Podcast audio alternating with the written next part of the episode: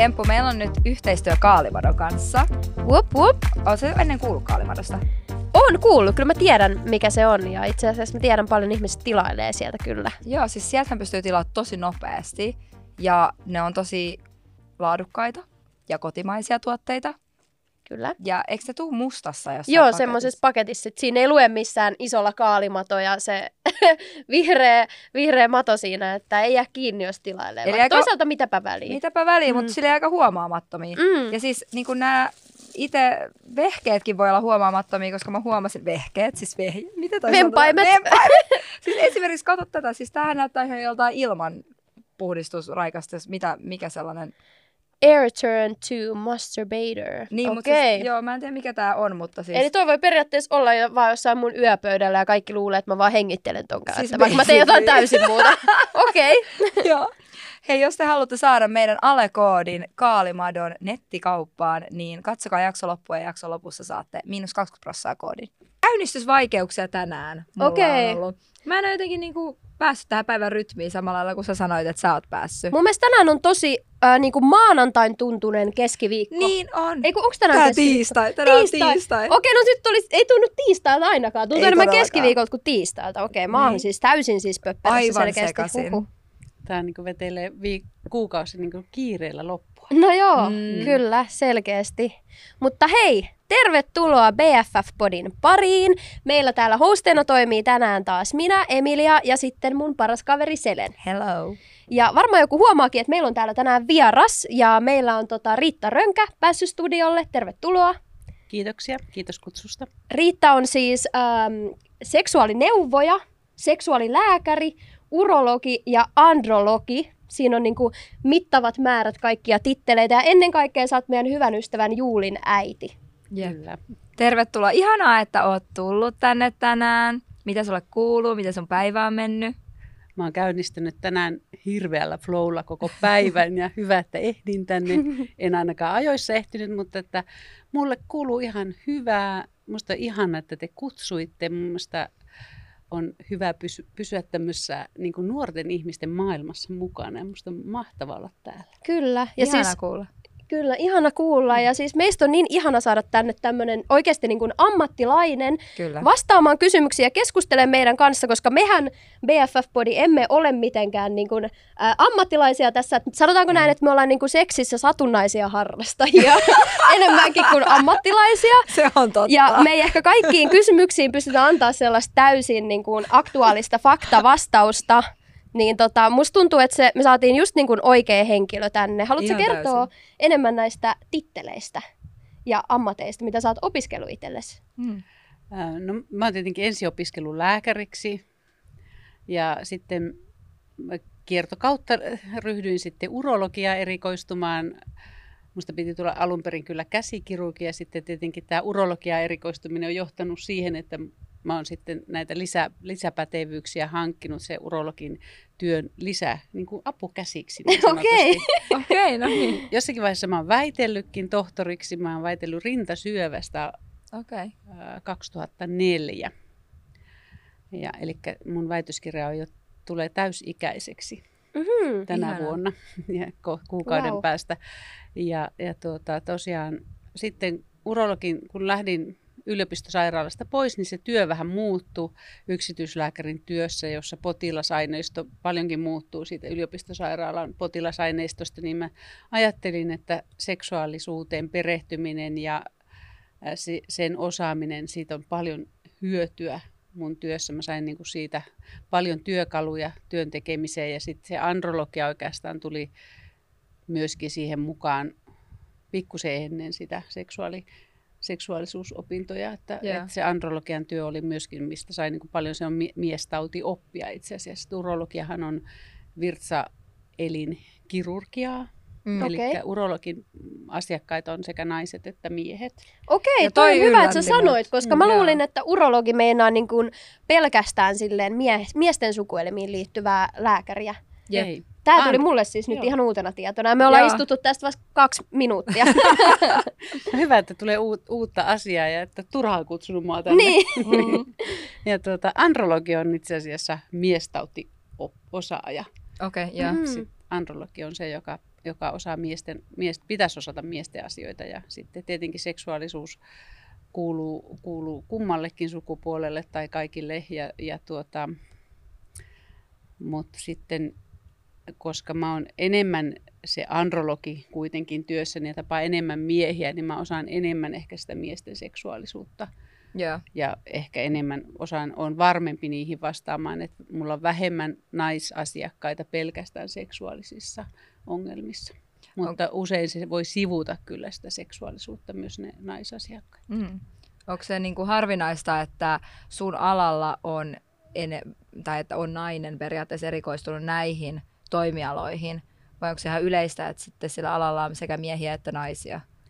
Tarkoitatko se niin urologeina vai? Joo, ja andrologiaa ja näin. Ää, no, mm, Öö, niin kuin miesten periaatteessa, jos mietitään. No ei, et kyllähän meitä niin kuin enenevässä määrin naisurologia on. Että usein mm. ihmiset ajattelee, että se on harvinaista, mutta että mm. kohta varmaan lähestytään 50 prosenttia vai onko, ollaanko menty jo ylikin. Että, niin. okay. Mutta silloin kun mä oon ollut, niin onkohan mä ollut joku 26 tai mitään, mutta että silloin oli vähemmän mm. urologia, että et enemmän ja enemmän tulee naisurologia. Andrologia erityispätevyyttä on itse asiassa aika vähän suoritettu, että se andrologian erityispätevyys on tämmöinen lääkäriliiton myöntämä pätevyys, mm. johon on luotu tietynlainen koulutusseema ja, ja sitten ne ihmiset, jotka loi tämän koulutuksen, niin ottivat sitten sen pätevyyden tiettyjen merittien ansiosta sitten ja sitten siirtymäajan puitteissa. Ja sitten mä oon niin ehkä Suomen ensimmäinen se, joka on käynyt sen varsinaisen suunnitellun koulutuksen ja wow, ensimmäinen, joka on hienoa. suorittanut sen tentin. Ja meitä on varmaan kaksi, jotka on suorittanut sen tentin, eli andrologeja. Varsinaisesti koulutettuja andrologeja Suomessa ei ole kyllä kovin monta. Okei, okay. mm. ilmanko se kuulostikin mm. mulle tosi vieraalta. Mun piti Kuudelta. googlata, mitä se tarkoittaa. Jep, sama, sama. Joo. Joo. Miltä sun niinku, yleinen työpäivä näyttää? Mitä sun työkuvaan kuuluu? No pääsääntöisesti siis mä teen vastaanottotyötä, eli mä toimin yksityisellä yksityisessä lääkärikeskuksessa Aavassa, mm. Helsingissä ja Espossa. Ja sitten lisäksi käyn konsulttiurologina Länsipohjassa, Mehiläinen Länsipohjassa. Eli siellä mä teen ihan sairaala-urologin työtä. Mm. Mutta per, pääsääntöisesti niin kuin lääkärin tai urologin päivä on sellainen, että, että jos me otetaan vastaan potilaita poliklinikalla tai vastaanotolla, niin, niin siinä voi olla monenlaista potilasta, virtsaamisongelmaista potilasta, jo, jollakin voi olla ahdas esinahka, joka tulee kysymään leikkausta, jollakin voi olla seksuaalisia toimintahäiriöitä, hmm. eturauhasvaivoja, yliaktiivinen virtsarakko, tämmöisiä. Sitten, sitten näitä samanlaisia potilaita on sekä siellä sairaalassa että, että yksityissektorilla. Okay. Ja ehkä, ehkä jos karkeasti sanoo, niin täällä yksityispuolella mulla on aika paljon hormonaalisista ongelmista kärsiviä potilaita ja niitä seksuaalihäiriöisiä, mutta siellä sit sairaalamaailmassa enemmän ehkä tämmöisiä eturauhas syöpäpotilaita, mm. virtsarakkosyöpä, munuaissyöpäpotilaita. Että se on ehkä niinku semmoisia vähän vakavampia tauteja yeah. siellä. Ja sitten, äh, sitten myös tietenkin, kun on kirurgi, niin myös kirurgin työtä teen sitten urologisia leikkauksia yleensä kerran viikossa. Okei, okay. okay. aika monipuolinen mm. työ siinä mielessä, Joo. kun miettii, että ja, ja sitten, haastava. Niin, sitten tietenkin yksi, mitä niin kuin andrologin työhön kuuluu, niin on niin miehen hedelmällisyys. Mm. Eli niin kuin miehen hedelmällisyyden arviointi ja tietenkin sitten hedelmällisyysasioista tiedottaminen, mm. niin kuin, miten, miten mie- mies voi hoitaa hedelmällisyyttään tai mm. estää raskauksia tai ehkäisystä huolehtia ja, ja sitten tuota, mi- miten miehen hedelmällisyyttä voi parantaa. Tämmöisiä asioitakin on, Onks... mikä ei ehkä mieltäisi kovin helposti. Niin mä mietin, että onko se, teet sä niitä esimerkiksi, jos joku haluaa vaikka piuhat Joo, katki? Poikki. Niin. niin. Kyllä. Okei, okay, ja mitä no. sitten se, että jos joku haluaa ne takaisin? Kun mä oon nähnyt TV-sarjoissa tai että sitten jotkut voi laittaa ne takaisin, niin onko se mm. niinku mahdollista, että voi leikata ja sitten voi laittaa takaisin kiinni? Että sitten... No tietenkin, jos, jos haluaa sterilisaatiota, eli ei haluaisi enää olla hedelmällinen, niin toivoisin aina, että se päätös olisi hyvinkin vankka. Mm. Koska silloin, jos lähdetään purkamaan sitä sterili, sterilisaatiota, eli vasektomian purusta puhutaan, niin se aina laskee sitä hedelmällisyyttä, eli se siemennesteen laatu heikkenee aina. Mm. Okei. Okay. että sitä ei välttämättä Niin. voi palauttaa sit entisenlaiseksi. Ja, Okei. Okay. Eli et- kuukauden välein ei pysty rämpäämään sitä edes takaisin, että nyt mä en halukaan Niin. sitä ja sitten Nyt ensi kuussa mä haluankin. haluunkin. Okei. Ja mä, oon niinku oma- ehkä, mä teen niitä itse täällä Helsingin päässä. Mm, mm. Mikroskooppileikkaus, se on pitkä homma, että piuhat pannaan 20 minuutissa poikki, mutta ne yhdistetään sitten noin kolmessa neljässä tunnissa. Okei. Niin, se on aika Okei. semmoista yhden millin halkasijalta olevaa putkea mikroskoopin alla. Kun laittaa kiinni kahdessa kerroksessa saumat, niin se on aika vaativa homma. Ja No joo. Joo. se kassa, kassakin tyhjenee aika nopeasti, jos siinä kävisi aika usein. Että, että No varmasti. niinku Hintava, hintava leikkaus ja sitä niin kuin tarkkaan sit arvioidaan, että onko se järkevää. Joo. Mutta että kyllä, kyllä niitä vauvojen kuvia on minullekin lähetetty niiden Okei. purkujen seurauksena. Ai on, Ihanaa. onpa ihanaa, Joo. että ne sitten on. Kyllä ne on, Jotenkin- on jotkut onnistuneet niistä. Että Joo. noin puolet ainakin. Oikeasti upeata. Mm. Mm. Niin kuin, hienoa kuulla. Jotenkin en edes osannut aja- ajatella, että ne niin kuin lähettäisi sulle tietenkin sitten sen vauvan kuvan, että hei kiitos vähän Mm, niin kuin, että Joo, se on aivan ihanaa aina kun niitä tulee, niin sehän on niin kuin kiitos kirurgille. Kyllähän kirurgi aina haluaa onnistua. No kyllä. Totta kai. Että Ja siinä on niinku elävä todiste kirjaimellisesti, että on onnistuttu on. Joo, kyllä. Jep. Miten sitten, sä teet niin kun, oot tehnyt vuosia vuosia varmaankin noitten, sanotaanko nyt just, että ä, seksuaalilääkärinä ja seksuaalineuvojana töitä, eikö? Mm. Tuntuuko susta, että vieläkin silti seksi on tabu? Onko se niin kuin lähtenyt se tabu pikkuhiljaa pois vuosien varrella? Musta ainakin tuntuu, että 2020-luku on ollut jotenkin tosi silleen seksuaalinen Musta ja tuntuu. avoin niin kuin A- paljon- kaikelle. Joo. avoimempi kuin koskaan ennen. Ihmiset puhuu seksistä enemmän kuin koskaan. Äh, tuntuu niin kuin mukavammalta puhuu ehkä seksistä silleen jopa niin kuin, ei vaan periaatteessa, että on, niin kuin puhuu henkilökohtaisista asioista, mm. vaan yleisesti niin kuin seksistä puhuminen ei tunnu niin silleen pelottavalta tai ahdistavalta tai nololta asialta. Mutta mä en osaa sanoa, että miten sä koet tämän. Oletko huomannut asiakkaissa tai yleisesti tässä työssä mitään muutosta? No en oikeastaan. Mä en osaa tuommoista muutosta sanoa, että olisin huomannut, että se, se tabuus olisi jotenkin vähentynyt tai muuttunut, koska tietenkin potilaat hakeutuu mun tykö sen takia, että ne haluaa Niin. tulla puhumaan siitä. Se voi olla siis Toi niin on se, hyvä pointti. niin, se voi olla se niin kuin erottava tekijä siinä, että mä oon tottunut niistä asioista puhumaan. Ja se on muuten hämmentävää. Silloin, kun mä menin sinne seksuaalineuvoja kouluun, niin mä mietin, että onko mulle tullut tähän joku semmoinen niin merkki, että, että mulle pitää avautua. Okei. Ava- niin, että sulle avaudutaan niin, että siellä. niin kuin alettiin yhtäkkiä, niin kuin mä huomasin, vaikka en mä kysynyt mitään, niin sitten mulle alettiin puhua enemmän niistä seksuaalisuusasioista. Mm. Mutta se voi olla, että yhteiskunta on sillä tavalla vapautunut, koska paljon puhutaan sukupuolen moninaisuudesta ja seksuaalista suuntautumisesta, niin se on tuonut ehkä sitä semmoista perspektiiviä niihin asioihin ja ihmiset enemmän puhuu siitä ja puhutaan eri termeistä ja mitä pitää käyttää, miten ihmisiä huomioidaan, niin se on ehkä, voi olla, että tulisiko siitä se tunne, että se on Mm. muuttunut. Mm. Voi olla, joo, kyllä. Ja muutenkin jotenkin ehkä ihmiset on nykyään avoimempia kuin koskaan ennen, niin Mm. ehkä myös samalla se tuntuu, että Kyllä. seksi ja kaikki muut siihen liittyvät niin asiat, seksuaalisuus tai sukupuoliasiat, niin on jotenkin enemmän esillä Jep, Mm. ja sitten niistä on helpompi keskustella. kyllä. Ja tuntuu, että on niinku hyväksyttävämpää olla avoimempi On nykyään kuin joo, aikaisemmin. Mm. Et se on ehkä se muutos, Mm. mikä on tullut tässä muutaman, ehkä musta tuntuu niinku viiden vuoden sisään tai ehkä vähemmänkin, kolmen vuoden sisään. Ehkä, niin mä en osaa sanoa Joo. niinku kunnolla, että missä ajassa, mutta kyllä se tuntuu, että siitä niinku, tietenkin vaikea sanoa, koska mehän ollaan koko ajan sunkaan oltu, no ollaan me jo 27, että Niin. sinänsä ollaan me oltu jo niinku 20 seitsemän vuotta. Kyllä, Et vaikea sanoa, mutta kyllä mun mielestä on ero. 28. Niin sä oot 28. niin. Niin voi olla, että, että ehkä viimeisen viiden vuoden, no kuinka kauan on järjestetty Pridea, niin, niin sieltä on lähtenyt varmaan tietynlainen murros Mm. käynnistymään. Että kyllä mä niin näkisin senkin, mutta että onhan niin kuin seksuaalikasvattajakoulutusta ollut pitkään, seksuaalineuvoja on, terapeutteja on kas- koulutettu pitkään, ettei ne ole edes uusia koulutuksia. Että, Niin, kyllä. mutta että, että kyllä mä huomaan eri ikäpolvissa, että niin kuin yllättäenkin niin kuin vanhemman ikäpolven ihmisetkin uskaltaa puhua. Että Niin. ei se kuitenkaan ole niin tabu. Mm. Joo. Toi on jännä, koska mä koen sen, että niinku meidän vanhempien ikäiset ihmiset, niin niille niinku seksistä puhuminen on jotenkin enemmän tabu kuin meille. Ainakin niin omalta kokemukselta se tuntuu siltä. Niin, niin. No se voi olla, että, että tästä, tässä tulee just se niin kuin ero siitä, että, että mulla on virheellinen käsitys sen takia, että, että mulla on tämmöinen ammatti. Tai niin, sulla on, aina... sulla on periaatteessa aina niin, se elämässä niin, läsnä tietyllä niin. tapaa.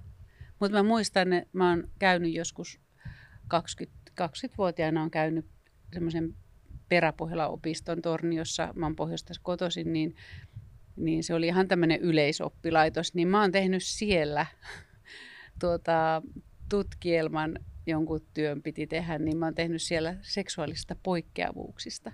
Okei, okay, okay, tämä on tosi mielenkiintoista. ja sitten niin kuin, jos, että huomioikaa vuosi on ollut siis niin kuin 84, eli melkein 40 vuotta sitten, niin, okay. niin, niin tuota, siitä on tosi pitkä aika ja maailma on ollut ihan erilainen. Jep. Että jos nyt mä alkaisin tässä puhua niistä, mitä mä oon silloin kirjoittanut, niin mut varmaan listittäisiin niin kuin eläviltä, mutta että maailma oli silloin semmoinen ja silloin tut- mm. ajateltiin asioista erillä tavalla, eikä silloin ollut et, et sä pystynyt hakemaan tietoa internetistä ja niin mistäkin. Sä etit sitä painetuista teksteistä. Kyllä. Että on aika vähän ollut niitä sitä tietoa. Niin, Mutta niin. Että kuitenkin, että tavallaan ehkä mulla on ollut semmoinen tietynlainen niin kuin, halu niin kuin mennä näitä asioita kohti. Mm. Mm. Se on totta.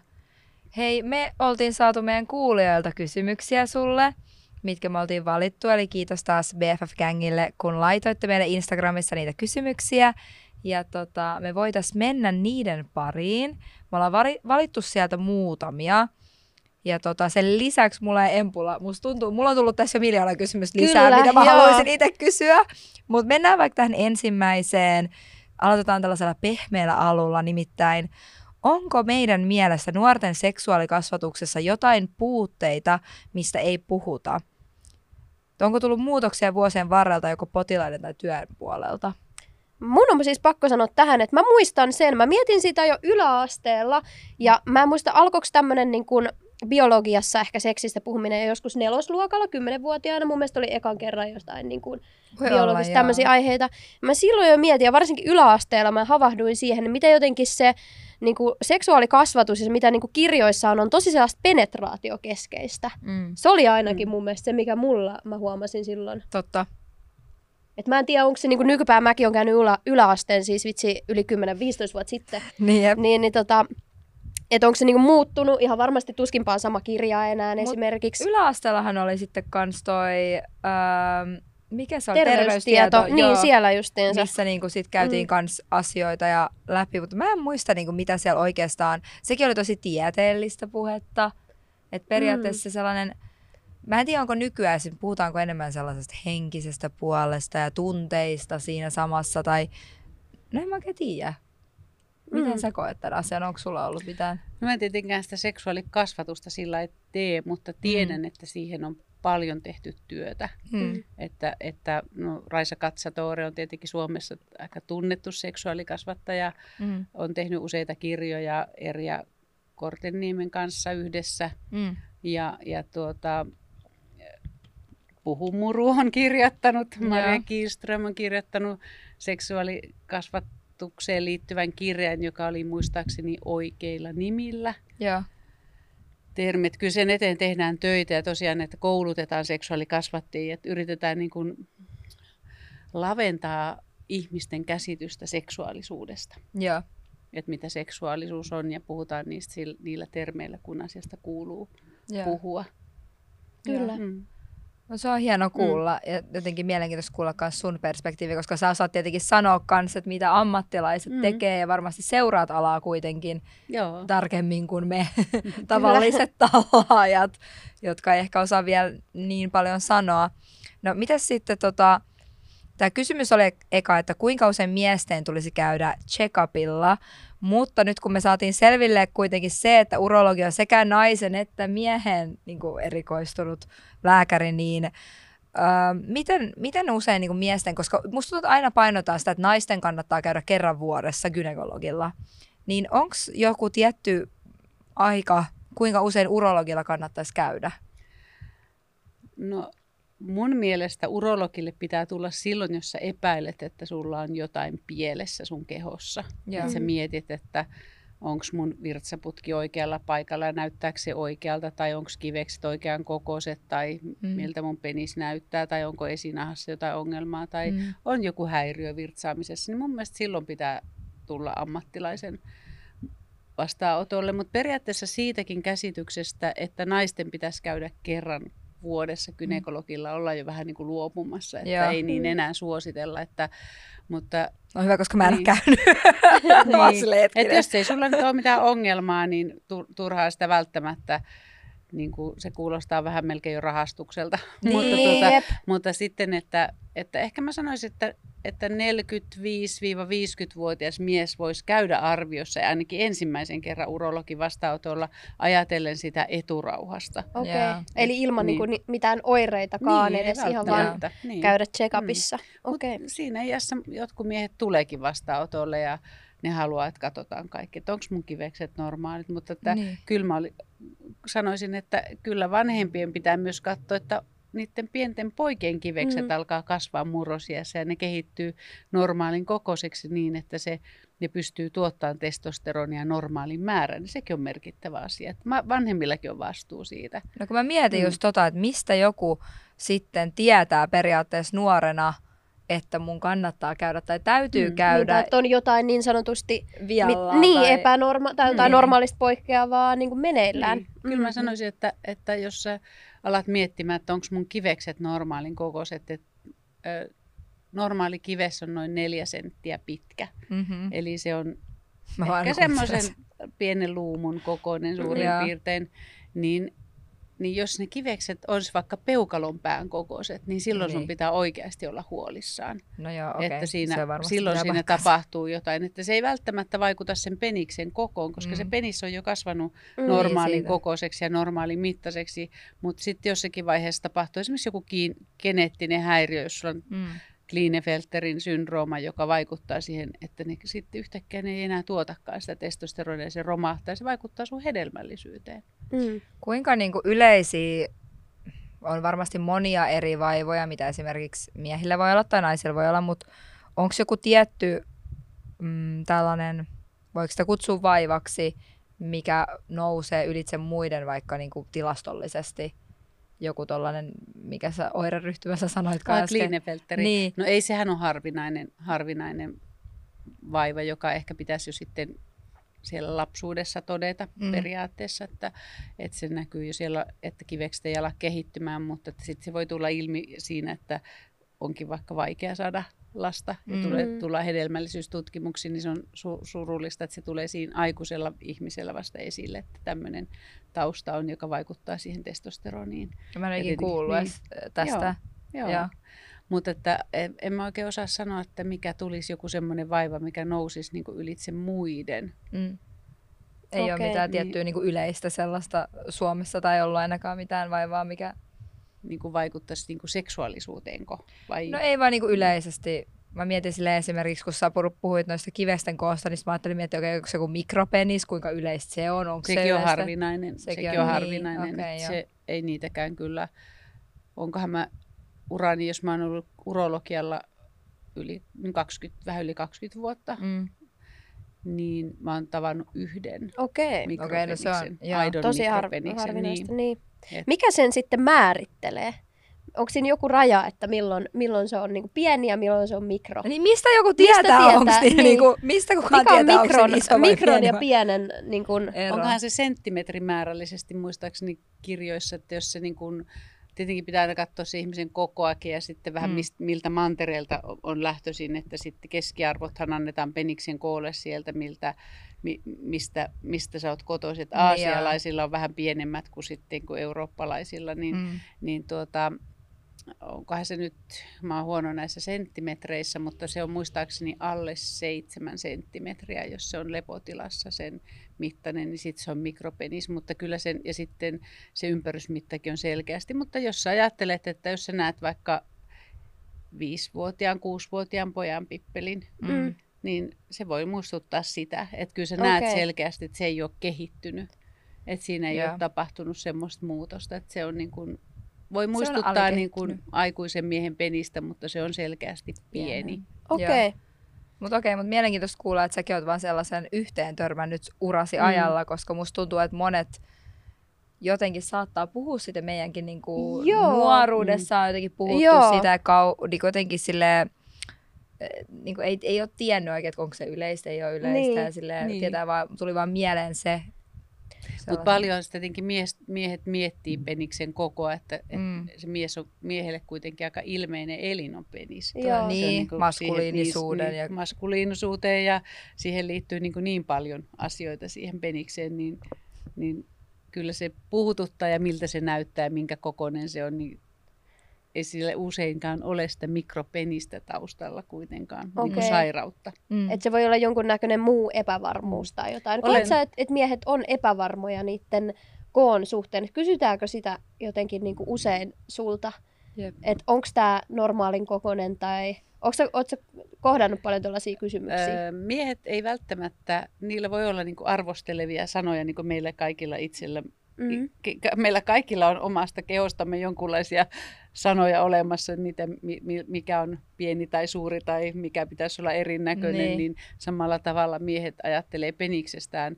Mutta että mä sanoisin, että, että peniksen koon, koosta valittaminen ei ole merkittävin syy hakeutua vastaanotolle. Joo. Mm. Että se on kyllä minimaalinen syy ja usein se, niin kuin ne asiat selviää aika helposti, mutta mä en tiedä, että haetaanko siihen apua jostakin muualta. Joo. Et sitä mä en tiedä, että, että äh, kuinka paljon ihmiset niin kuin hakeutuu johonkin korjausleikkauksiin tai paksunnustoimenpiteisiin tai pidennystoimenpiteisiin. Mutta tämmöisiäkin Mm. niinku on, siis peniksen paksuunnus- tai pidennysleikkauksia. Tätä me Onko ne ihan tosi juttuja? Me googlattiin tästä.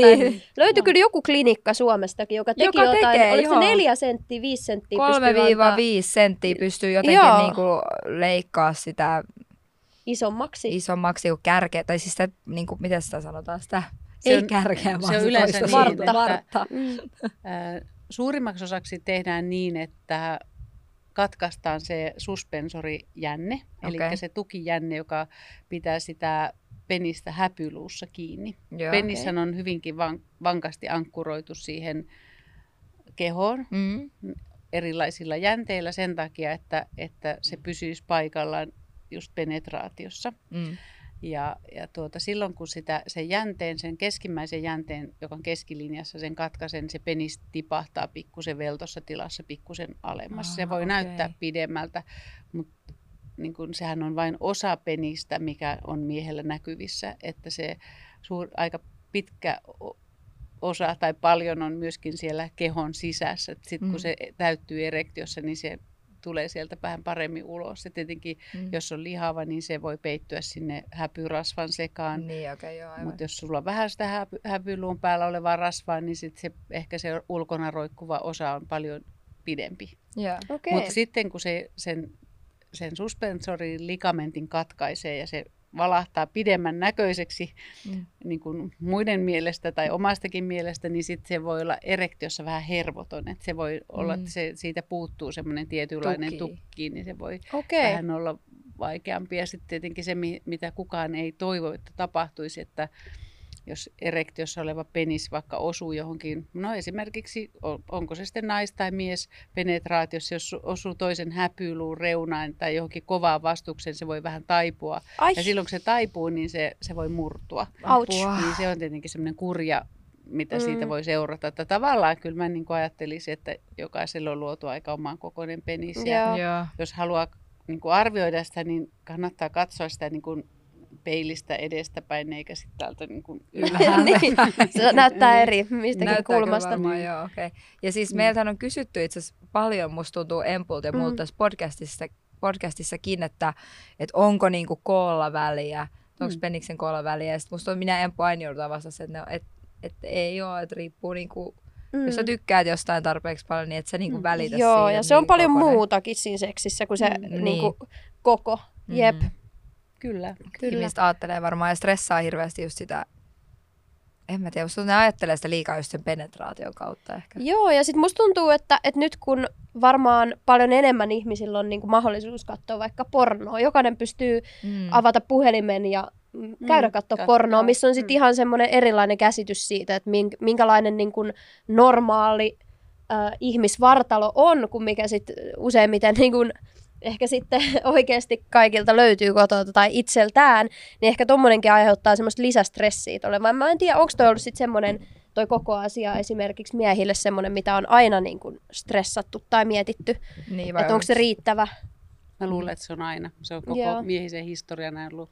Eli ollut pornolla semmoinen- ei ole sun mielestä ollut. No niin kuin- on silläkin varmaan vaikutusta siihen, että, että pornosta saa, pornossa saadaan tietynlainen käsitys ihmisten sukupuolielinten rakenteesta. Että varmaan niin kuin moni mies voi ajatella myös naisen, naisen sukupuolielimistä jotain sen pornon perusteella, Mm. mm. Että siis- minkälainen, mm. tai me naisetkin voidaan ajatella, että miltä sen pitää näyttää, että, että häpyhuulten pitää olla jonkunlaiset ja Ja nehän on Niin, leikattuja niin, tosi usein, niin, koska ne on, niinku, kyllä. se on niiden uras, ne on näyttelijöitä. mm, Ja siis monethan niinku pornotähdet käy leikkauksissa Niin. sen takia, että ne näyttää tietyltä ja käy bleachaamassa, valkaisemassa paikkoja ja näin. Mm. Kyllä, ja Et se- miehet pumppaa vehjettään ennen Niin, sitä, että se on näin. täynnä verta ja isompi ja kyllä. kaiken näköisiä kikkoja on. Nimenomaan. Tot, Niin, se on feikkiä. se on se on feikkiä. feikkiä. Ja tästä tuli itse asiassa nyt vastauksia muutamiin kysymyksiin ilman, että me suoraan kysyttiin Kyllä. niitä, mitä oltiin, mitä oltiin saatu. Mutta voidaan mennä seuraavaan kysymykseen.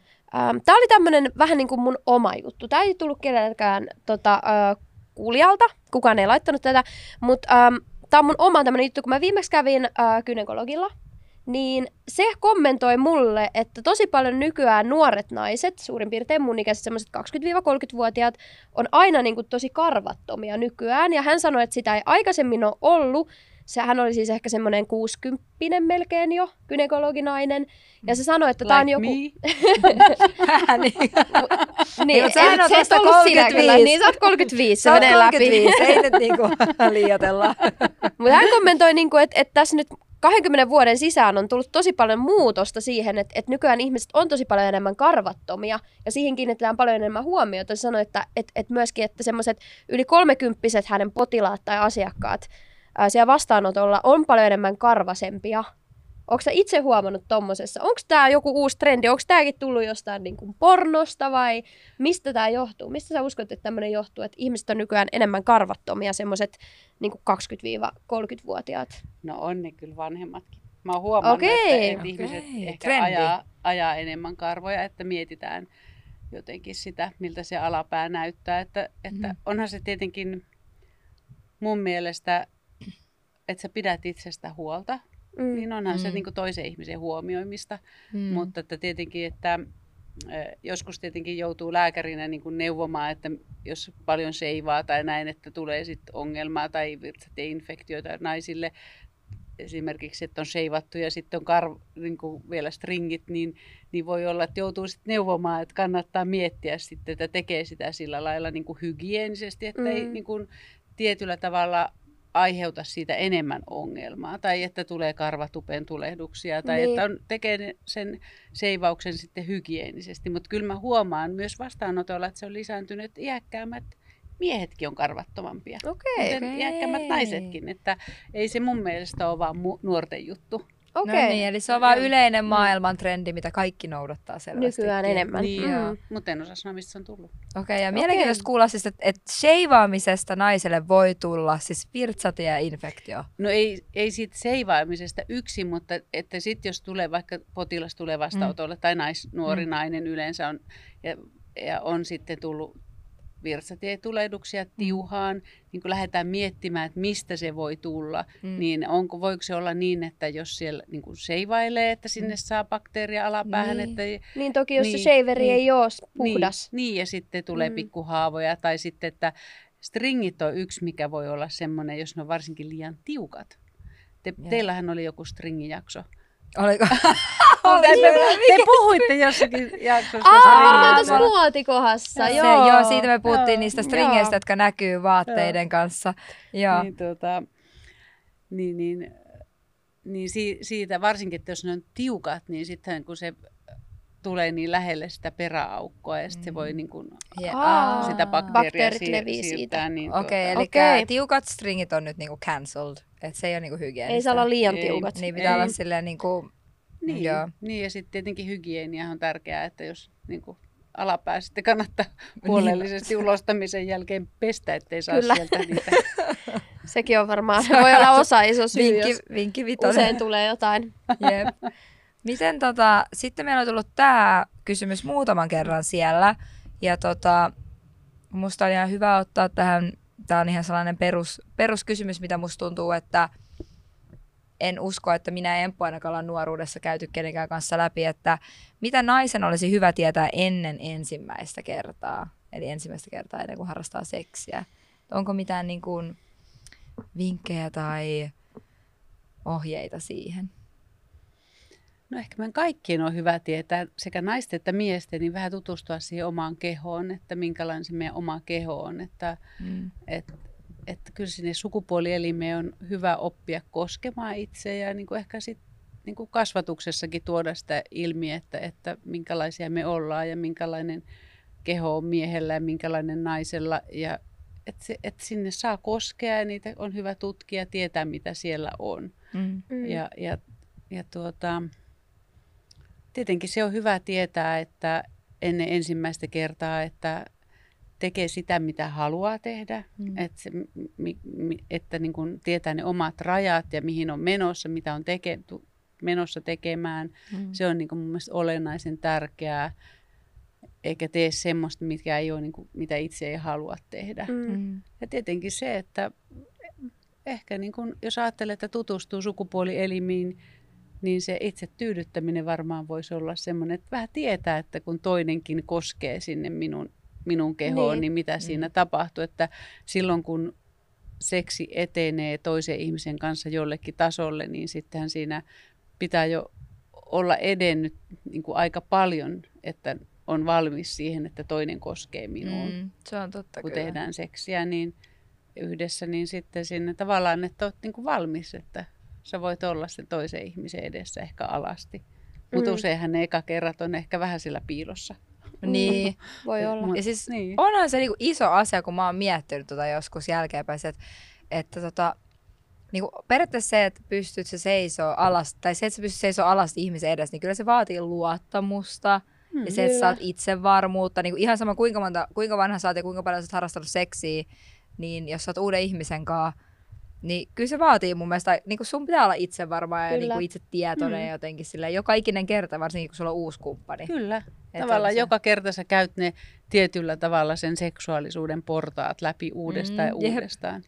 Mm. Että sä oot Joo. sitten valmis siihen intiimiin kanssakäymiseen, että se etenee jotenkin ehkä sitten, kun sitä oppii enemmän, eikä jännitä jotain tiettyjä asioita, mikä Mm. tietenkin ehkä siinä alkuvaiheessa varmaan niin kuin on niin paljon semmoista, että mitä siinä tapahtuu, Mm. Jep. että miten se menee. Ja sitten jos kumpikin on yhtä kokemattomia, niin sit sitä niin kuin opetella yhdessä. Niin, Mutta en mä tiedä, sekin voi olla ihan hyvä. Että en mä tiedä, tarviiko siihen seksiin olla valmis, jos sitten on e- edennyt siinä suhteessa tietylle tasolle Mm. ja on ajatellut, että nyt mä oon siihen valmis ja nyt tämä etenee siihen ekaan kertaan. Mutta tietenkin se, mitä pitää ehdottomasti tietää, että voi tulla raskaaksi, Mm. Kyllä.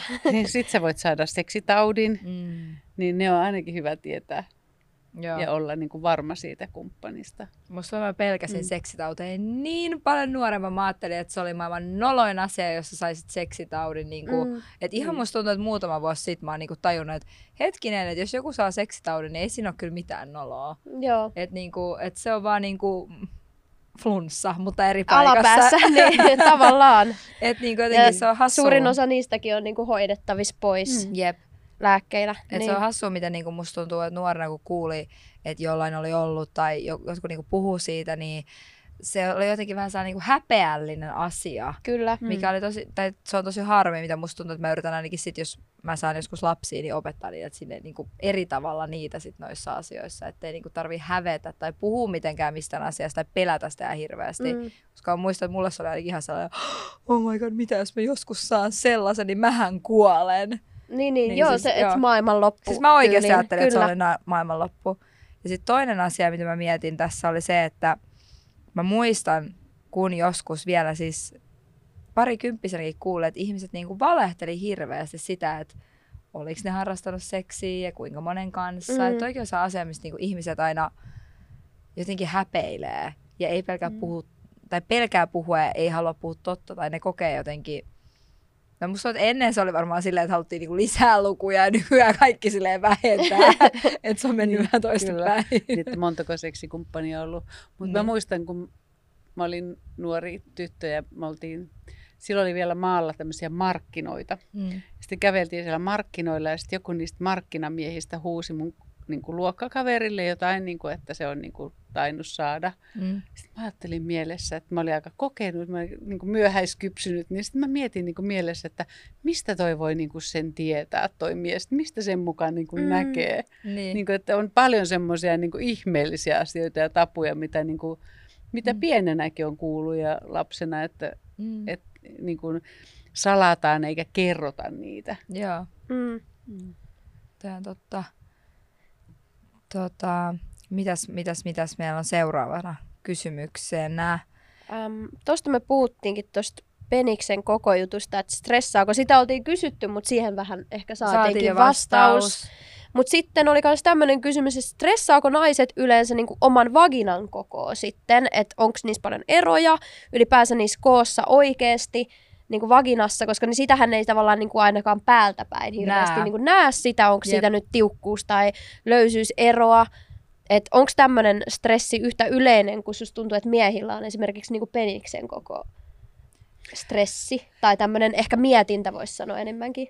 Tästä mä konsultoin päivällä Okei. gynekologi Leena Väisästä, joka on ansioitunut seksuaalisuudesta puhuja ja naisten seksuaalisuuden hy- erittäin hyvä asiantuntija, Mm. niin ää, Leena tietenkin vastasi mulle tähän näin, että, että totta kai niin kuin meillä on eri kokoisia elimiä, niin on paljon naisillakin erilaisia emättimiä ja on eri Mm. kokoisia häpyhuulia. Mm.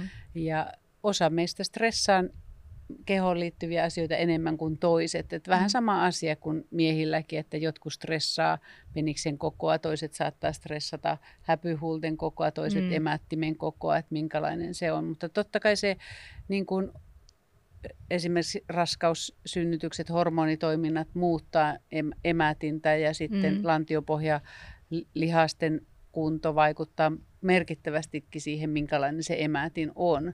Että usein se saattaa olla niin kuin liian, että sekin on hankala, jos on liian kireä, siitä voi tulla ongelmia, jos emäti on liian kireä, siitä Mm. voi tulla yhdyntään liittyviä kipuja tai ihan kipuja elämisessä ja olemisessakin. Mm. Että, mutta sitten tietenkin se, että jos, jos se on myöskin löysä, niin sekin voi olla hankala. Mutta että joskushan niin kuin tämmöisistäkin asioista kuulee, että nämä on niin kuin epäsopivat niin kuin esimerkiksi heterosuhteissa, että, Mm. että kuka valittaa, että miehen penis on sit liian löysä tai sit naisen emäti on liian löysä, että missä Mm. se on sitten se epä, kummassa se epäsuhta Niin. sitten on, että missä se ongelma on todellakin, että sitten joskus joutuu ratkaisemaan näitäkin asioita. Okei. Että, Tosi Mielenkiintoista. jännä kuulla. Mä en ikin Mm. kuullut keltään niinku tutulta tai keltään, että olisi ollut tuollaista ongelmaa, Mm. mutta mielenkiintoista tietää. Mä mietin sitä, että, että sitä, että onko niinku, mä en tiedä, olitteko te puhunut siitä tänään tämän gynekologin kanssa, että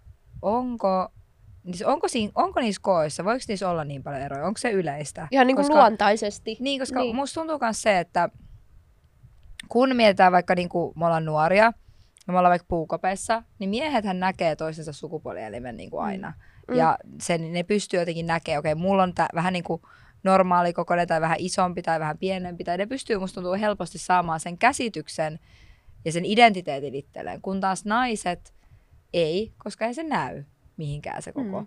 Mm. Niin Mm. mä mietin, että silleen, mistä niinku, onko niissä eroja, mistä sen voi niinku tietää? No on, totta kai on eroja, että, että tietenkin kaikille elimillehän annetaan niin kuin tietyllä, me ollaan eri mittaisia mm. ja Mm. meillä on eri paksuiset sormet ja eri kokoinen jalka, niin meillä voi olla eri mittainen emätin ja vähän, mutta kun siihen vaikuttaa myöskin, ei pelkästään se, em, em, niin kuin jos mä ajatellaan emätintä, niin niin siihen syvyyteen tai siihen ympärysmittaan, niin ei pelkästään vaikuta se, niin kuin se anatomiset rakenteet, mutta se vaikuttaa myöskin se, minkälaisessa kunnossa meidän lantionpohjalihakset on. Niin, Myös niin. kaikki ylipaino vaikuttaa siihen, mm. laihuus.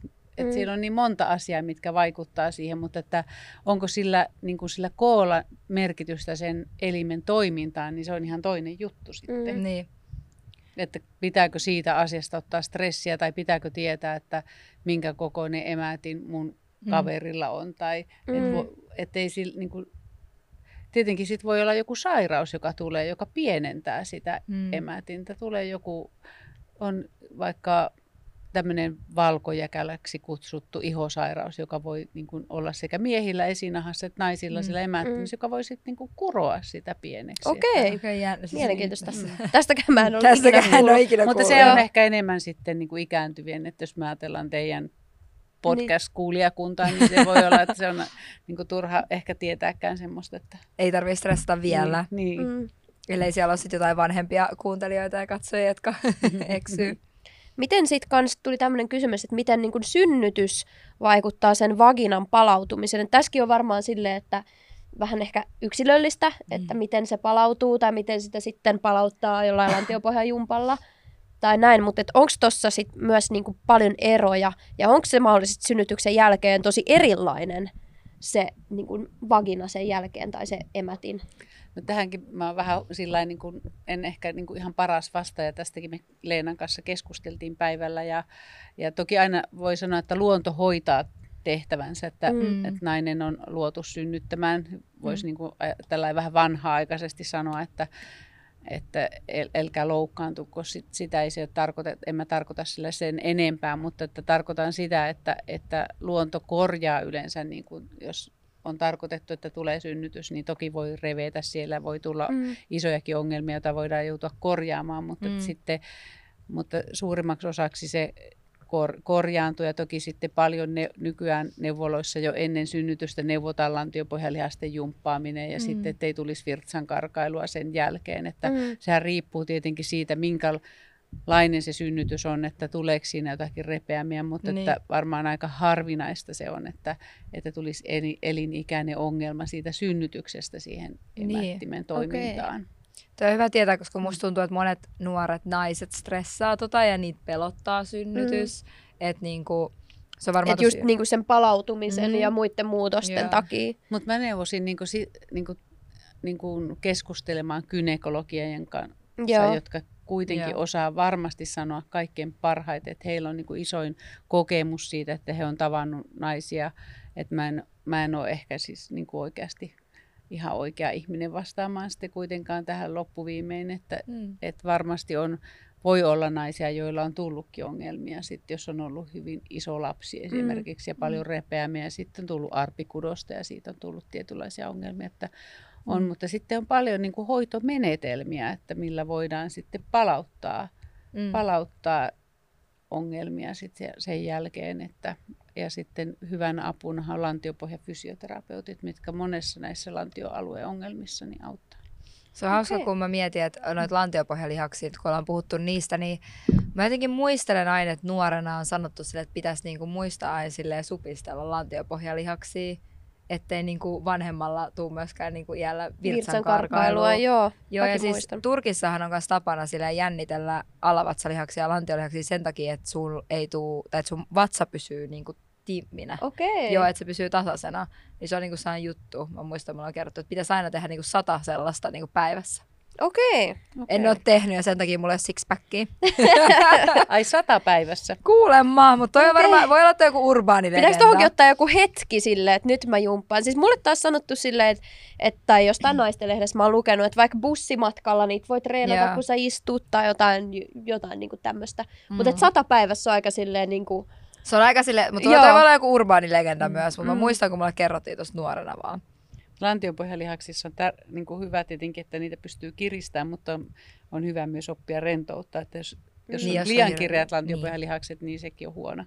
mi- miten se on sitten niin kuin huono? No voi tulla virtsa, niin no, voi tulla ydintäkipuja, mutta ehkä ei nyt pysty niin paljon treenaamaan, että niitä saa, mutta voi tulla joskus virtsaamisvaikeuksia ja sitten Okei. ylipäätään lantiopohjakipuja. Joo. Niin, että se ei niin kuin rentoudu, Mm. ettei pysty... Niin. Okei. Ja on tämmöisiä, tämmöisiä niin kuin virtsarakon toimintahäiriöitä voi tulla myöskin. Joo. Tota, sitten oltiin kysytty, että... Tämä oli aika niinku jännä kysymys, mitä mä en, niinku, mä en tiedä, että onko tälle mitään faktaperää, mutta me nyt otettiin tämä kysymys tähän, että voiko seksi säännöllistää epäsäännöllisiä menkkoja? Osaatko sä vastata tähän kysymykseen? Ei. Mä en ollut ikinä kuullutkaan En tällaisesta. mäkään. Mun mielestä oli erikoinen kysymys, niin mä otin tätä, koska mä olin vaan, en, En ole usko. ikinä kuullutkaan. Okei, eli tää on joku täysin myytti. Tämä on joku, mä en tiedä miksi, Joo. miksi joku ajattelee. näin, Gynekologi sanoi myös ei. Joo, Okei. Okay. jännä, jännä kuulla. Mm.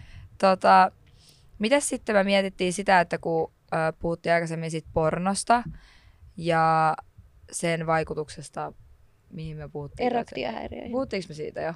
Jonkun verran. Mut, Se on yksi yleisimpiä syitä, minkä takia niin kuin Mm. vastaanotolle tulla, että on jotain erektiohäiriöitä. Kyllä. mutta Joo. yhdistetäänkö se usein siis pornoon?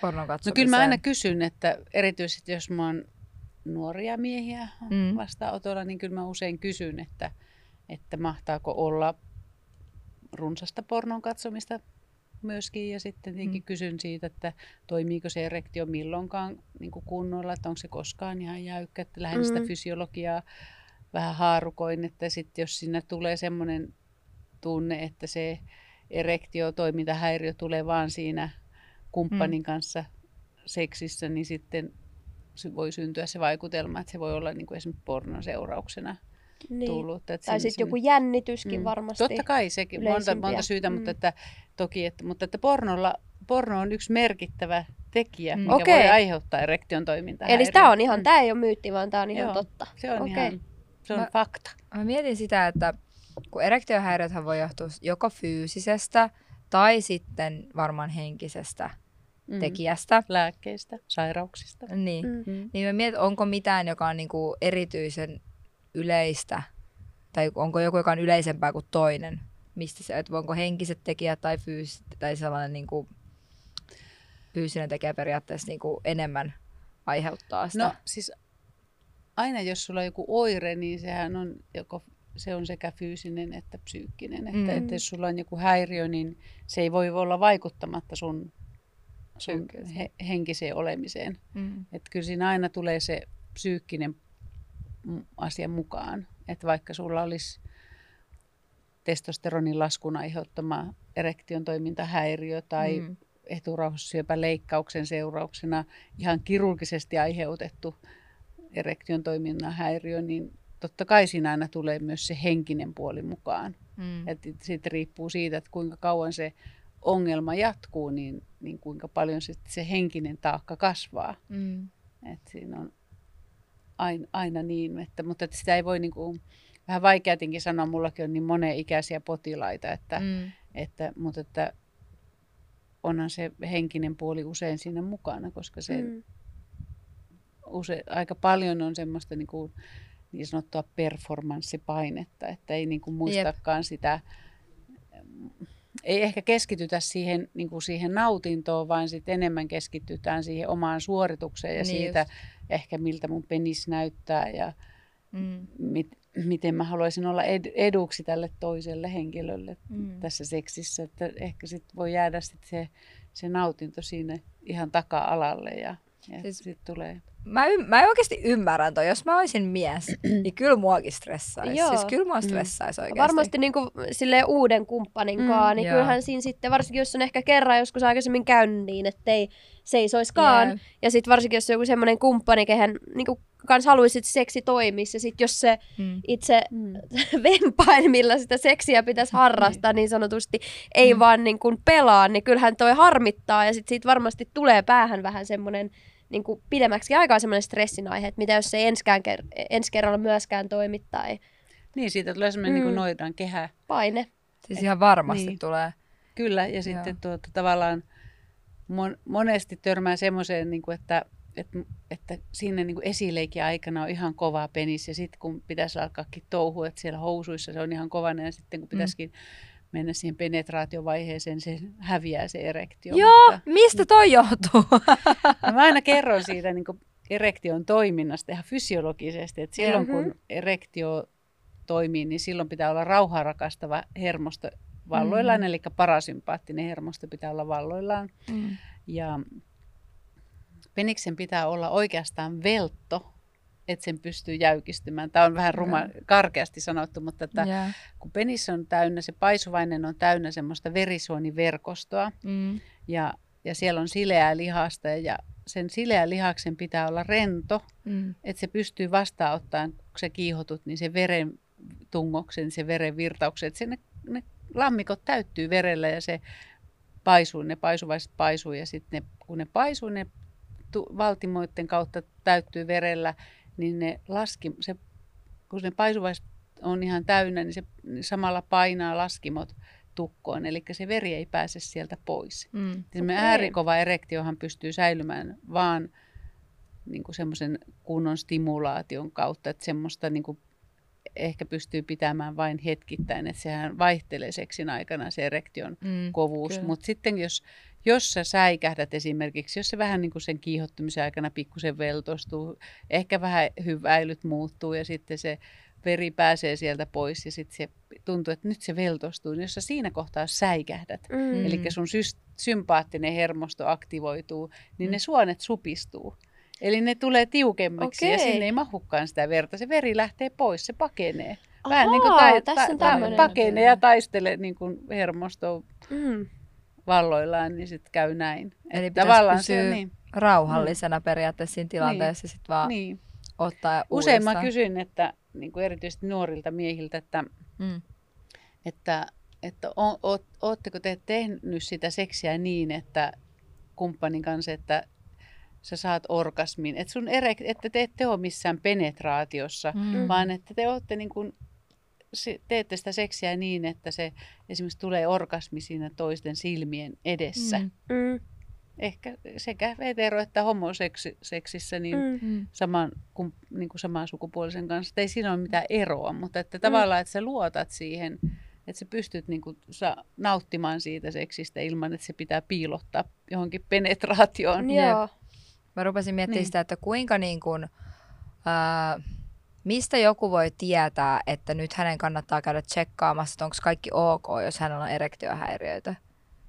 Et kuinka niin kuin, onko Aina joku jos, X määrä niin. kertoja tai jotain, missä pitäisi oikeasti alkaa no huol- Silloin, jos se asia on toistuvaa, niin totta Joo. kai silloin yleensä aika moni tulee siinä kohtaa vastaanotolle, että huomaa, että tämä asia niin kuin toistuu usein. Mm.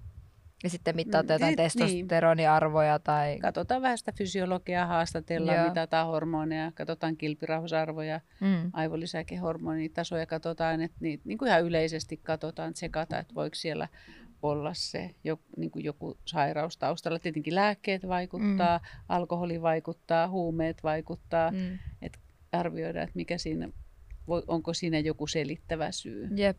Eri sairaudet musta tuntuu, tai mä en tiedä että faktaksi, koska en ole mies, mutta mä ajattelen jotenkin, että, että ehkä miesten, nuorten miesten on vaikea, jos mä mietin 20-30-vuotiaita miehiä, niin on vaikea hakeutua lääkäriin esimerkiksi erektiohäiriön takia. Mä en tiedä, mulla on jotenkin saan kuva. Mm. Kyllä niitä on paljon. Mä oon ollut mm. hirveän kiitollinen, että on mm. nuoria miehiä. Musta aina mä aina ajattelen niin kiitollisena sitä, että uskalletaan tulla vastaanotolle ja uskalletaan avoimesti puhua. Yep. herkullisia keskusteluita varmasti. miesten kanssa. No ihan varmasti, Joo. ihanaa. Ja siis mä uskon, Joo. että sunkaan varmasti on tosi helppo mm. jutella, koska mm. oot niin avoin, plus sulla on tosi mm. paljon kokemusta ja näitä eri titteleitä että on just urologia ja seksuaalineuvoja, niin sitten osaa jotenkin... Niin, kuin... niin ehkä se vaan on, ehkä se, on se, niin kuin se, miten tekee työtä tai se, että mä niin kuin tykkään, mm. musta on kiva jutella ja mm. Yrittää kaivaa esille sitä syytä, että mis, mikä siellä mm. voisi olla taustalla. Lähes tietenkään enhän mäkään voi sanoa, että mä aina onnistun siinä. Mm. Ei se ole niin helppoa, mutta että ainakin yrittää parhaansa löytää jonkun avun. Okei. Okay. Entä sitten, että jos on ihan, niin kuin te toteatte, tai sinä toteat, että sun potilaalla olisi jonkunnäköinen erektiohäiriö, vaikka just nuorella miehillä, niin kuinka helposti sitten niin kuin esimerkiksi Viagraa annetaan, vai yrität sä eka niin kuin antaa apuja jotain muuta kautta kuin, niin kuin tällaisen lääkkeellisen? Tässä mä olen kukkahattu täti. Okei. Okay. ja harvoin saa reseptin multa, jos, jos ei tavallaan jos ei niin kuin ole ihan oikeasti semmoista niin kuin kunnon fysiologista ongelmaa, mutta totta kai niin kuin, koska se, se tieteellisesti on myös väitetty niin, että, että jos on tämmöistä performanssipainetta, suorituspainetta siihen seksiin liittyen, niin se erektiohäiriölääkkeen määrääminen ei helpota sitä performanssipainetta. Että tavallaan että kuitenkin mä yleensä rohkaisen miehiä menemään tulta päin mm, ja joo. opettelemaan tuntemaan itsensä. Jotta mä sanoinkin, että jos sä nuorena hyvä. miehenä turvaudut jo siihen mm. pilleriin, niin sitten, sitten se ei välttämättä, niin kuin, se ongelma saattaa jatkua siellä. Jep. Että tavallaan, että saa syytä sen, ei niin, niin, Niin, Niin, pääset selvitetä. niin kuin sen. Ja sitten totta kai mä ohjaan potilaita paljon myös seksuaaliterapiaan. Mm. Mm. Että siellä niin kuin voi olla taustalla ihan oikeastikin kaltoinkohtelua, pahoinpitelyä, seksuaalista hyväksikäyttöä, niin, niin kuin yritetään aina löytää se syy, mikä, se, mikä sen ta- ongelman, seksuaalisen ongelman takana on. Jep. Mm. Et se on tietenkin mun mielestä tärkeää, että ne on aika isoja asioita, mitä käydään sit siellä läpi, että ei se aina se puolen tunnin vastaanottokaan riitä. Joo. Ei varmasti. Mm. Meillä tuli itse asiassa tuohon liittyen ö, kysymys, että voiko lapsuuden traumat vaikuttaa fetisseihin? No lapsuuden traumat vaikuttaa ihan kaikkeen. Mm. Mm. Että et tuota, niillähän on niinku suuri merkitys ihan kaikessa iässä koettu trauma, Trauma. erityisesti jos on seksuaalinen hyväksikäyttö, niin sillä on suuri merkitys siihen, miten, miten, miten sä koet sitä omaa seksuaalisuutta. Mm. Mm. Että kyllä mä paljon kohtaan niitä. Mm. Tänään viimeksi juttelin yli 70-vuotiaan miehen kanssa Mm. niin kuin elämän traumoista, mit, mitkä vaikutti hänen seksuaalisuuteen nyt Niin kuin vielä tänäkin Joo. päivänä. tänä päivänä. Ja oikeastaan Kamala. oli melkein puhjennut nyt kukkaan. Joo. Mm. Että, että niin kuin käytiin sitä läpi ja sitten mä sanoin, niin kuin, että kyllähän se niin kuin kannattaisi ilman muuta niin kuin käydä sitä seksuaaliterapiassa käydä läpi. Että kun silloin jos ihminen osaa ni- puhua ja niin kuin kertoa sitä omaa ongelmaa, niin silloin se niin kuin ehkä sitten pystyy myös itse ratkaisemaan sen terapeutin avulla sen päästä yli siitä Niin, totta kai. traumasta. Varsinkin ja sitten jos miettii, että henkilö on niin kuin 70-vuotias, niin ei siihen aikaan ole ollut ensinnäkään normaalia käydä puhumassa varmaan, kun hän on ollut Ei, vaikka nuori niin. tai minkä ikäisä, ikäisenä nämä onkaan tapahtunut, niin ei esim. terapiassa käynti tai just tällainen avoimuus on ollut edes niin tavallista kuin mitä Ei. se on nyt. Edes meidän Mm. nuoruudessa ei ollut niin normaalia Ei. käydä Jep. millään terapeutilla. Se on aika uusi asia Mm. loppujen lopuksi. Kyllä. Jep. Ja varmasti sitten jotkut elää itsekiellossa joidenkin asioiden kanssa tosi pitkään, että ei halua edes myöntää itselleen, että jotain traumaa aiheuttavaa asiaa on tapahtunut. Mm. Hmm. Tai sitten sitä alkaa käsittelemään vasta myöhemmin, tai sitten että se niin kuin alkaa häiritseä vasta myöhemmin. Jep. Että eihän, toikin on varmaan tosi yksilöllistä, että milloin noi puhkee tai alkaa vaikuttaa tai häiritsee Kyllä. enemmän elämässä. Jep.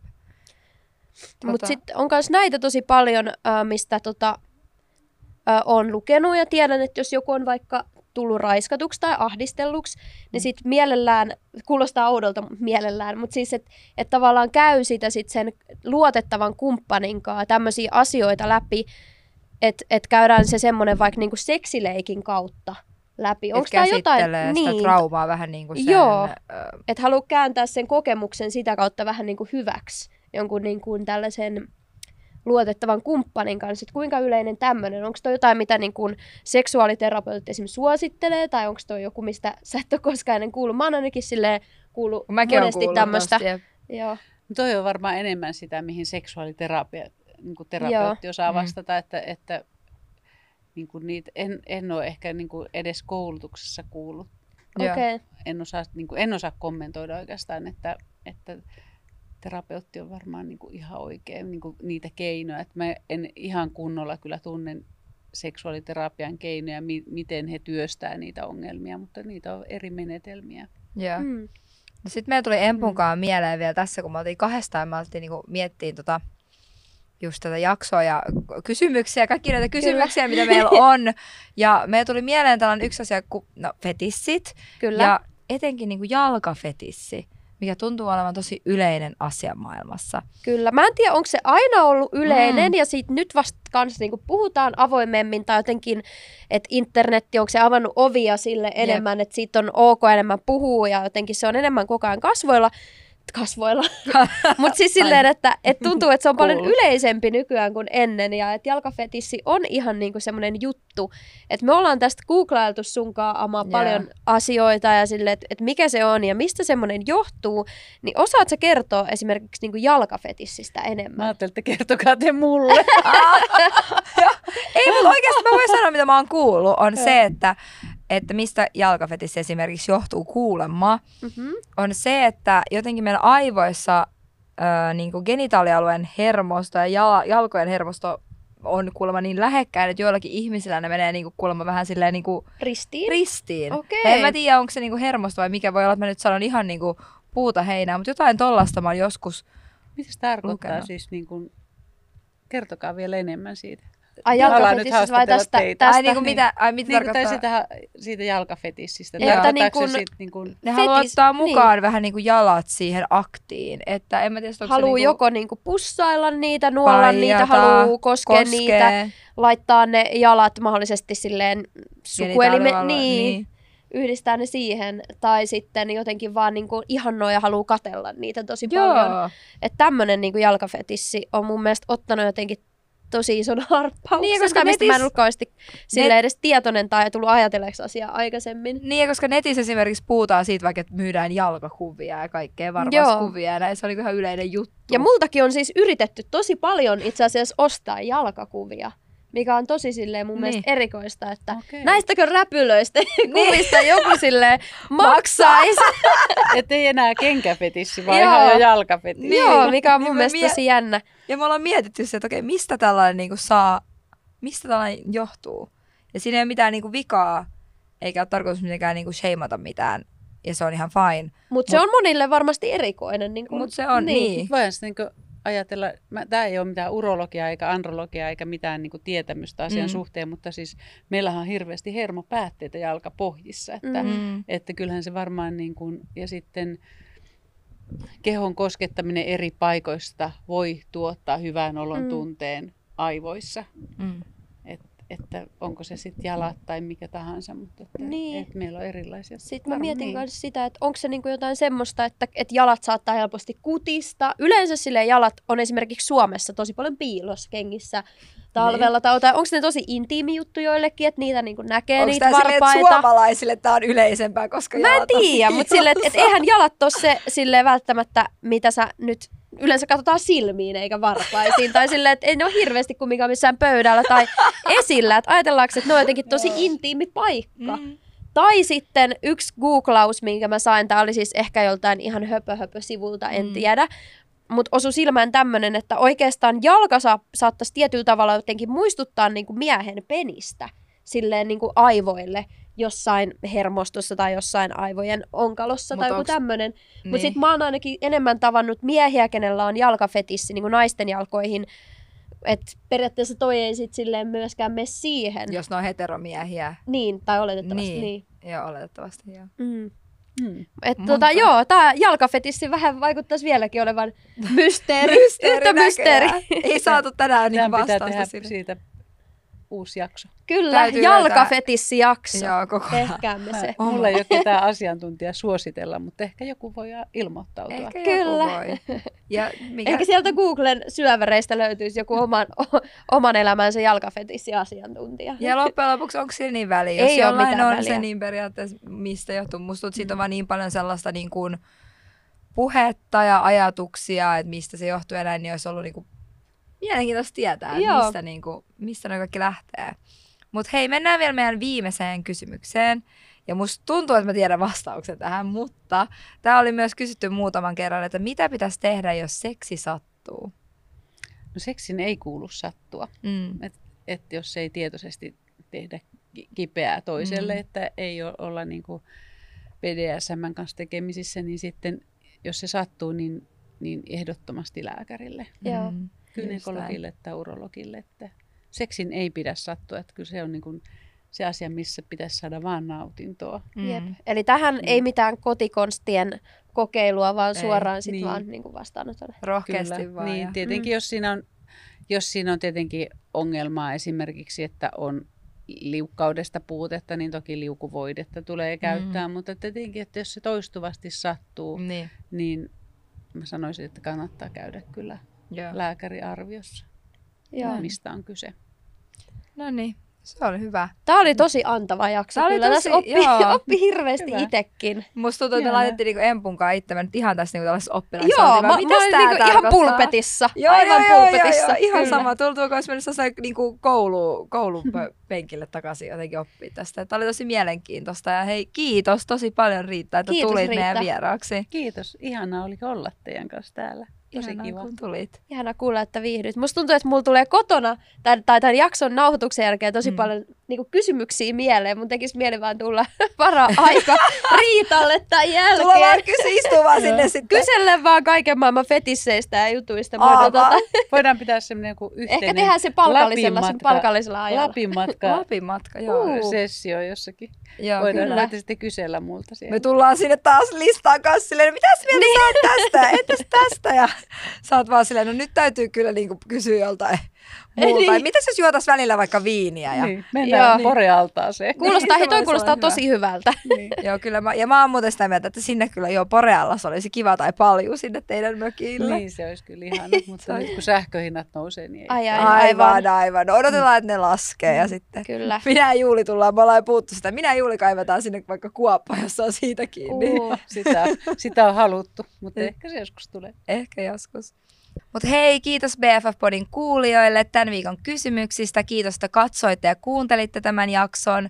Meillä on tapana laittaa joka viikko kysymysboksi BFF-podin Instagramiin. Meitä löytää Instasta tililtä at BFF-podi.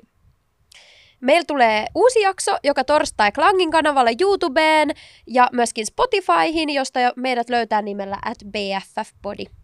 Jep.